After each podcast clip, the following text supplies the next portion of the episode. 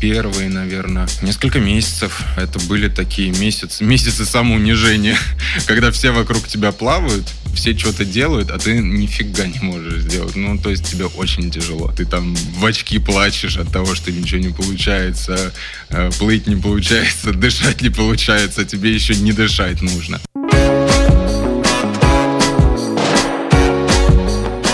Не бегайте в реанимации.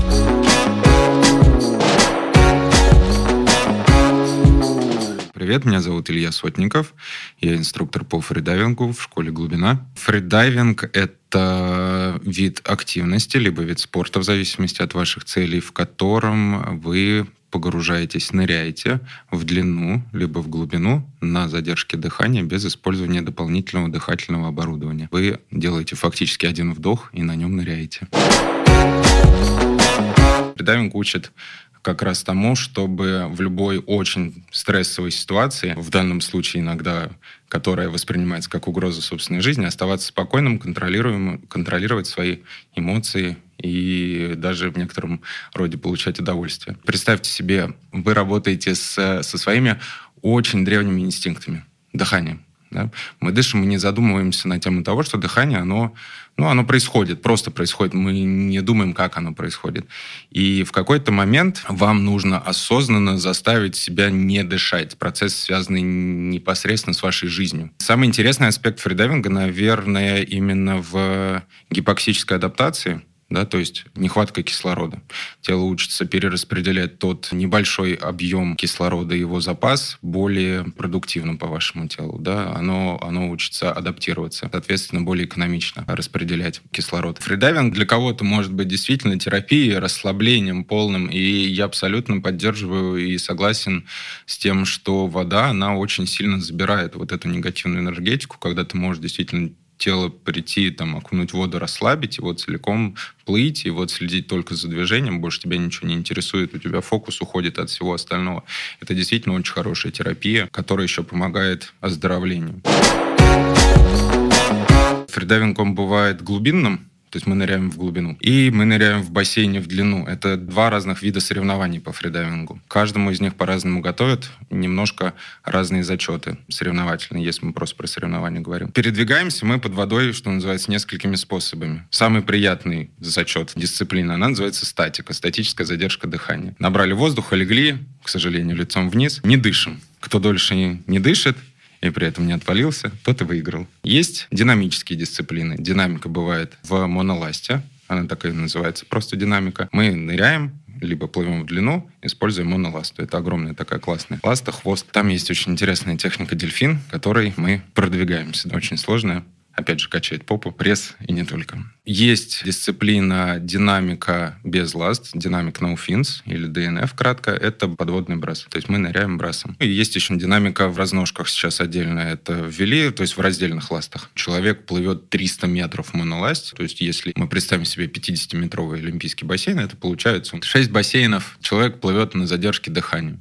А время, за которое он это делает, 5 минут. 5 минут в движении без дыхания. Представьте себе примерно. Если мы переходим в глубину, там добавляется еще дисциплина free immersion. Это когда вдоль троса человек погружается, по нему идет под, буй, под буйком и выбирается наверх. Очень необычная дисциплина в свое время существовала, по ней были соревнования, потом отменили, потому что она очень опасная, и самая такая необычная, это была дисциплина no limit. Человека вдоль троса прикрепляли, так скажем, он держался за такие санки, а, которые были ну, весом килограмм 30, условно. Я сейчас не беру сказать, сколько они были. Тяжелые. В определенный момент он набирал воздух, его просто отцепляли, и он падал на заданную глубину. Последний рекорд был у Герберта Ницше за там 180 метров он опустился. То есть надо понимать, 180 метров вниз, 180 метров наверх. То есть та скорость изменения давления, да, мы помним, что вода, она давит на тело, она просто сравнима с тем, как бетонную плиту на человека опускают, и ему при этом надо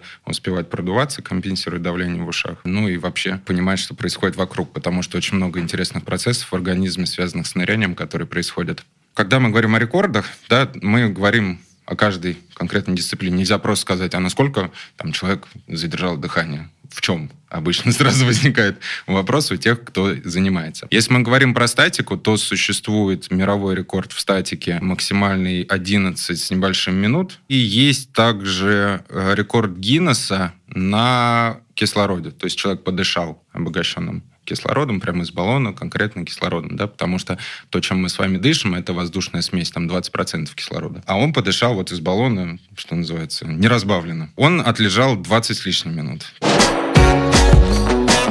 Фридайвинг, он очень сильно завязан на плавание. Плавание – вид активности, во-первых, безударный, да, то есть это не бег, например, там не велосипед. Им можно заниматься людям, у которых проблемы есть там с подвижностью, с мобильностью, с суставами, с какими-то. При этом он э, задействует все тело, да, если мы говорим о фридайвинге, не в любом случае вы плаваете, вы не только там ныряете. С точки зрения именно специфической интересных эффектов, которые фридайвинг оказывает, он очень сильно завязан на паттерне дыхания, то есть здесь можно провести аналогии с э, йогой дыхания, с пранаямой. Многие, на самом деле, разделы йоги пранаямы, они входят в подготовку в стандартные тренировки по фридайвингу, поэтому все плюсы, связанные с этим, э, непосредственно осознанность дыхания, развитие сердечно-сосудистой, вот эта система дыхательной системы, общего успокаивающего воздействия от того, что вы осознанно, плавно дышите и контролируете свое дыхание. Это все можно отнести к фридайвингу все воспринимают фридайвинг просто как активность без активности, да, ну, мы расслабляемся, мы не дышим, мы спокойненько там аккуратненько плывем, мы выходим, мы улыбаемся, все хорошо. А потом выходят из бассейна говорят, что-то я так упахался, так устал, вроде там ничего не делал. Странно очень. Я говорю, ну хорошо, а давай мы представим, что ты занимаешься активностью этой фридайвингом тебе, это в кайф. А теперь мы давай представим с точки зрения реакции твоего тела, что ты делаешь. Да? Вот когда ты бегаешь, ну, там все говорят, я что-то бежал, мне тяжело стало, а потом мне так хорошо стало, прям вот отпустил адреналин. Я говорю, ну, конечно, потому что твое тело думает, что ты улепетываешь от кого-то. Твоя задача выжить. Поэтому у тебя включается адреналин, поэтому у тебя гликоген начинает э, использоваться активнее, да, и ты чувствуешь второе дыхание бегуна. Вот, я говорю, а теперь давай представим с точки зрения фридайвинга то же самое. Ты идешь на осознанный суицид. То есть с точки зрения твоего организма ты вот сейчас просто сделаешь самое противоречивое, чего ему хотелось бы, он в стрессе. То есть, несмотря на то, что по всем показателям, там, пульс, давление, сатурацию не будем брать, мы не занимаемся активностью в привычном плане, с точки зрения нервной системы, фридайвинг — нагрузка. Ну и опять же, он дает в конце вот это ощущение такой расслабленности. Класс, я что-то сделал, что очень здорово, что меня расслабляет. Я говорю, ну, конечно, класс, ты вышел, и твой организм радуется, что ты выжил. Я не умел плавать вообще. Когда я пришел в фридайвинг, я в каком-то журнале увидел просто фото человека, ныряющего в моноласте. Мне было очень интересно попробовать, что такое моноласт. Что это за хвост такой, как с этим плавать. При том, что я с детства очень боялся вообще запаха хлорированной воды. Ну, меня, как по советской системе, меня бросили в бассейн, я утонул. Как я сейчас шучу. Вот тогда и начал фридавить. Я заходил в бассейн, я начал нервничать от вот этого запаха хлорки. Мне дали в это первое занятие попробовать моноласту, а надо понимать, что эта штука из стеклотекстолита. Это плотный материал, и чтобы с ней работать, ее надо прям продавливать прессом. Я не берусь говорить, что у меня был тогда пресс, поэтому там как-то еле-еле от колена красный задыхаясь, я там по поверхности-то в ней проплыл. Вот, но меня очень зацепило. Какие-то вот эти необычные новые ощущения, странные. Вот так вот меня хорошо переклинило, что я дошел до инструктора по фридайвингу. Спорт любой, он очень сильно помогает в дисциплине. Он тебя приводит вот в этот вот постоянный ритм твоей дисциплины и очень сильно тебя меняет. Он очень влияет именно на все аспекты твоей жизни вне спорта начинает. То есть если до этого я был таким там неуверенным в себе, особо ничего не хотел пробовать, э, чаще отказался, чем чему-либо сказал да, то вот этот плюс спорта именно, если ты что-то сделал, ты тут же получаешь обратную связь. То есть если ты проплыл 50 метров, ты проплыл 50 метров, никто тебя не убедит, что ты этого не сделал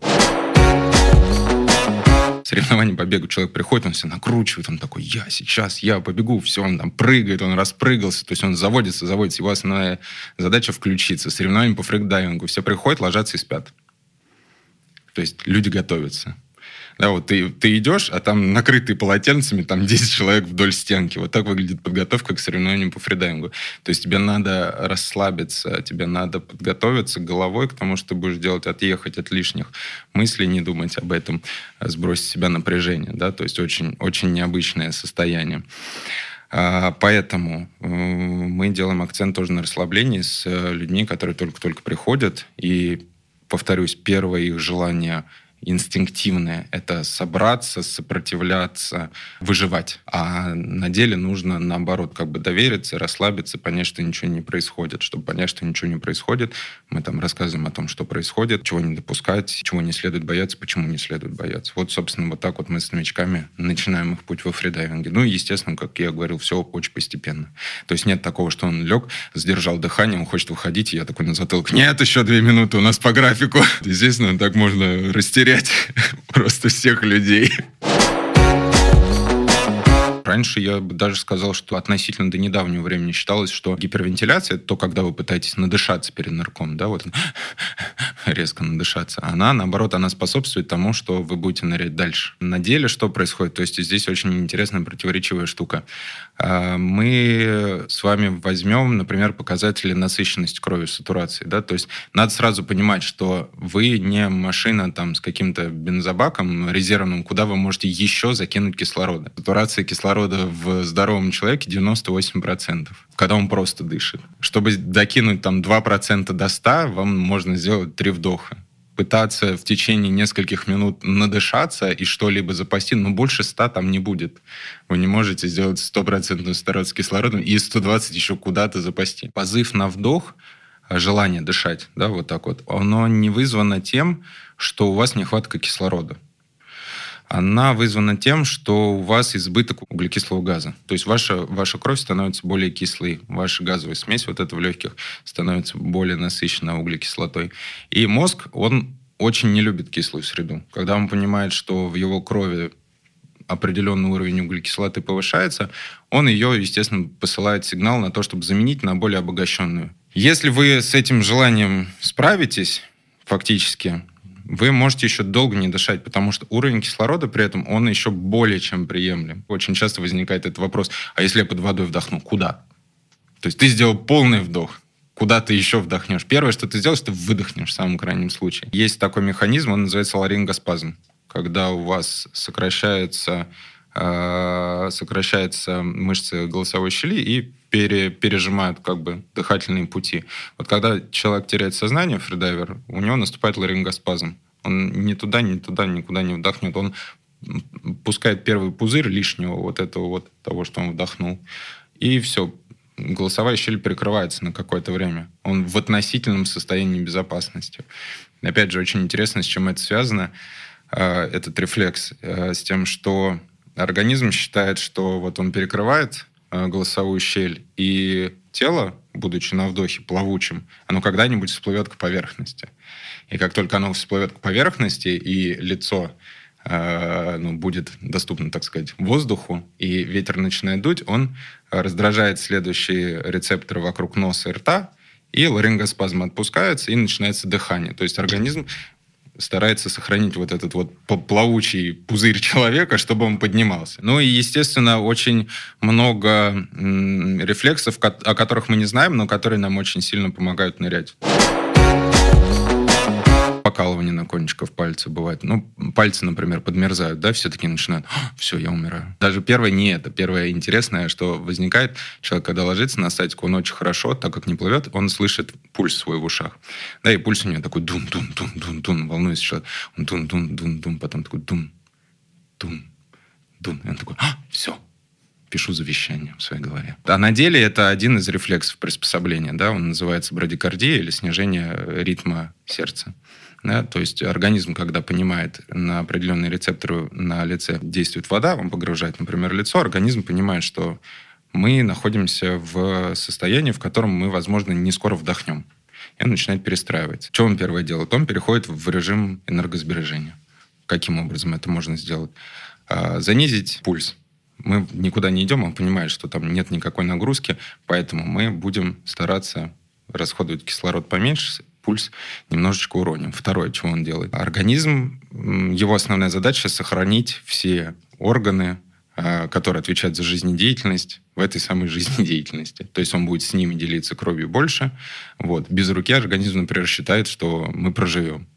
Поэтому он начинает сокращать сосуд периферии, да, и общая кровяная масса, она уходит больше на центральный круг кровообращения. Поэтому могут подмерзать пальчики. Вы это замечательно можете ощущать и без задержки дыхания в любую холодную погоду, когда вы идете, даже если вы надели на себя там 6 перчаток, но у, вам, у вас тонкая куртка, и вы начинаете мерзнуть, у вас будут мерзнуть пальцы, потому что организм пытается согреть основные жизненно важные органы, и если придется замерзнуть руке и там, не дай бог, отвалиться в льдышку, ничего, мы там без нее проживем. Да, то есть это абсолютно тот же самый рефлекс, мы просто его не замечаем. Вот, мы думаем, что надо перчатки подороже. Вот, а на деле нет. Опасности, конечно, есть, потому что вы понимаете теперь уже, что мы все, как сказать, работаем в состоянии гипоксии, то есть нехватки кислорода. При этом в зависимости от того, насколько она острая, наступает определенное состояние. Самое опасное состояние – это потеря сознания, оно называется блокаут, вследствие острой гипоксии. И это то, чего ну, люди стараются, конечно, не допускать. Если вы научились, вы пойдете в бассейн, в свой будете нырять там самостоятельно. Я даже не говорю о том, что этого нельзя делать, потому что все равно кто-то это сделает. Я всегда говорю о том, что ваш напарник, должен быть квалифицированным. Он должен понимать, что вы делаете, как выглядит то, что пошло не так, потому что тоже непонятно, там, ты ныряешь, или, например, ты лежишь статику, или ты отъехал уже, просто лежишь на поверхности. Вот, и что делать с тем, когда что-то пошло не так? Если вы приходите в бассейн, поворачиваетесь, я не знаю, там, к тете Гале с этой шапочкой замечательной в цветочек, и говорите ей, тетя Галя, посмотрите, пожалуйста, я тут нырну соточку. Вот, ну, тетя Галя, в лучшем случае, она посмотрит за вами. Вот. Вы там на дно, не дай бог, легли, отъехали, тетя Галя смотрит. Она же не знает, может, это часть вашего прикола, вы там на дне любите лежать. Вот, плитку протираете. Вот. Это не квалифицированный напарник. да. Я к чему говорю? Потому что несчастные случаи, к сожалению, происходили не только на глубине, но именно в бассейне. И как это обычно бывает, происходили с людьми опытными. Потому что чем больше твой опыт, тем э, бессмертнее ты себя чувствуешь. Но на деле нельзя а, обманываться этим, и надо быть гораздо более внимательным. То есть самоуверенность, она, конечно, подкашивает. Поэтому соблюдение правил здесь, как и в дорожном движении, да, когда говорили всегда, что в дорожном движении все правила писаны кровью. Здесь не кровью, но здесь э, случаями, которые были. Они не просто так есть, их нужно соблюдать. Они не для новичков, они для всех актуальны. Меня было много, на самом деле, очень интересных историй с точки зрения того, что на фридайвинг еще приходят люди, которые боятся воды. То есть вот это вот желание пересилить свой страх, оно прям в очень большом количестве людей проявляется. Он приходит, и что самое главное, эти люди никогда не говорят, что не боятся воды. Потому что я стесняюсь этого, например. Но это же как минимум небезопасно. Ну, и опять же, там и для твоей головы не полезно. И ты будешь пытаться заняться чем-то, что ты не знаешь, имея внутренний страх и пытаясь, ну, как через стенку пробиться напрямую. Когда, если ты скажешь об этом инструктору, он всегда тебе подскажет, как это сделать лучше и не так травмирующе для твоей, как минимум, собственной психики, не говоря о твоем теле. У меня был замечательный случай, когда ко мне пришел триатлет с водобоязнью, о чем она не сказала. Замечательно, кстати, у нее очень интересная история, замечательная девушка. Но как бы она мне об этом не сказала. И когда она там пришла на занятие, поставила рюкзак э, какого-то там триатлона, я подумал, ну окей, все, человек, все в порядке, с водой-то там триатлон 3 километра плыть, если полную дистанцию. Вот, оказалось, что нет. И выяснилось это все ровно в тот момент, когда мы пришли в бассейн, я объясняю там, что мы делаем. Вот, я говорю, ну хорошо, то мы сейчас набираем полный вдох, делаем аккуратненько, опускаем лицо в воду, стараемся расслабиться.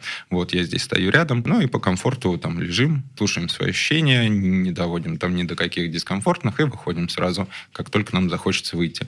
Вот, она, значит, стоит, э, набирает полный вдох, подтягивает очень сильно плечи кверху, то есть человек напряжен, видно уже по, по телу, а, опускает рот, опускает нос, доходит до очков и выходит назад и говорит, я все. Я смотрю, а тогда я только начинал, это был самый первый мой случай. Вот, я смотрю на нее такой и говорю, Отлично, говорю, с этого и начнем. Ну, то есть здесь, опять же, здесь надо не демотивировать человека, потому что у нас э, сейчас, в принципе, люди довольно чувствительные, учитывая там возраст, те, кто приходит, это не дети, там детская школа, а люди уже со сложившимися, с какими-то своими историями, там, ну, комплексами и прочим, надо быть очень-очень аккуратно. А, когда ты говоришь о том, чего у них не получается. Нельзя там говорить «не получается». Да, тоже у всех есть свои вот эти вот фишечки, как, как общаться.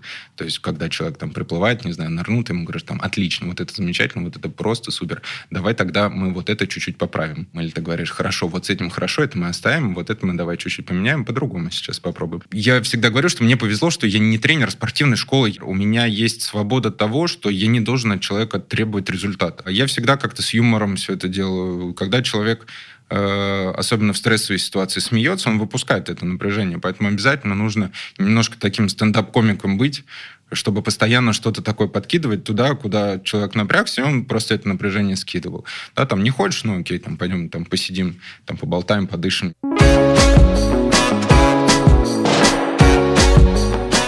Не бегайте в реанимации.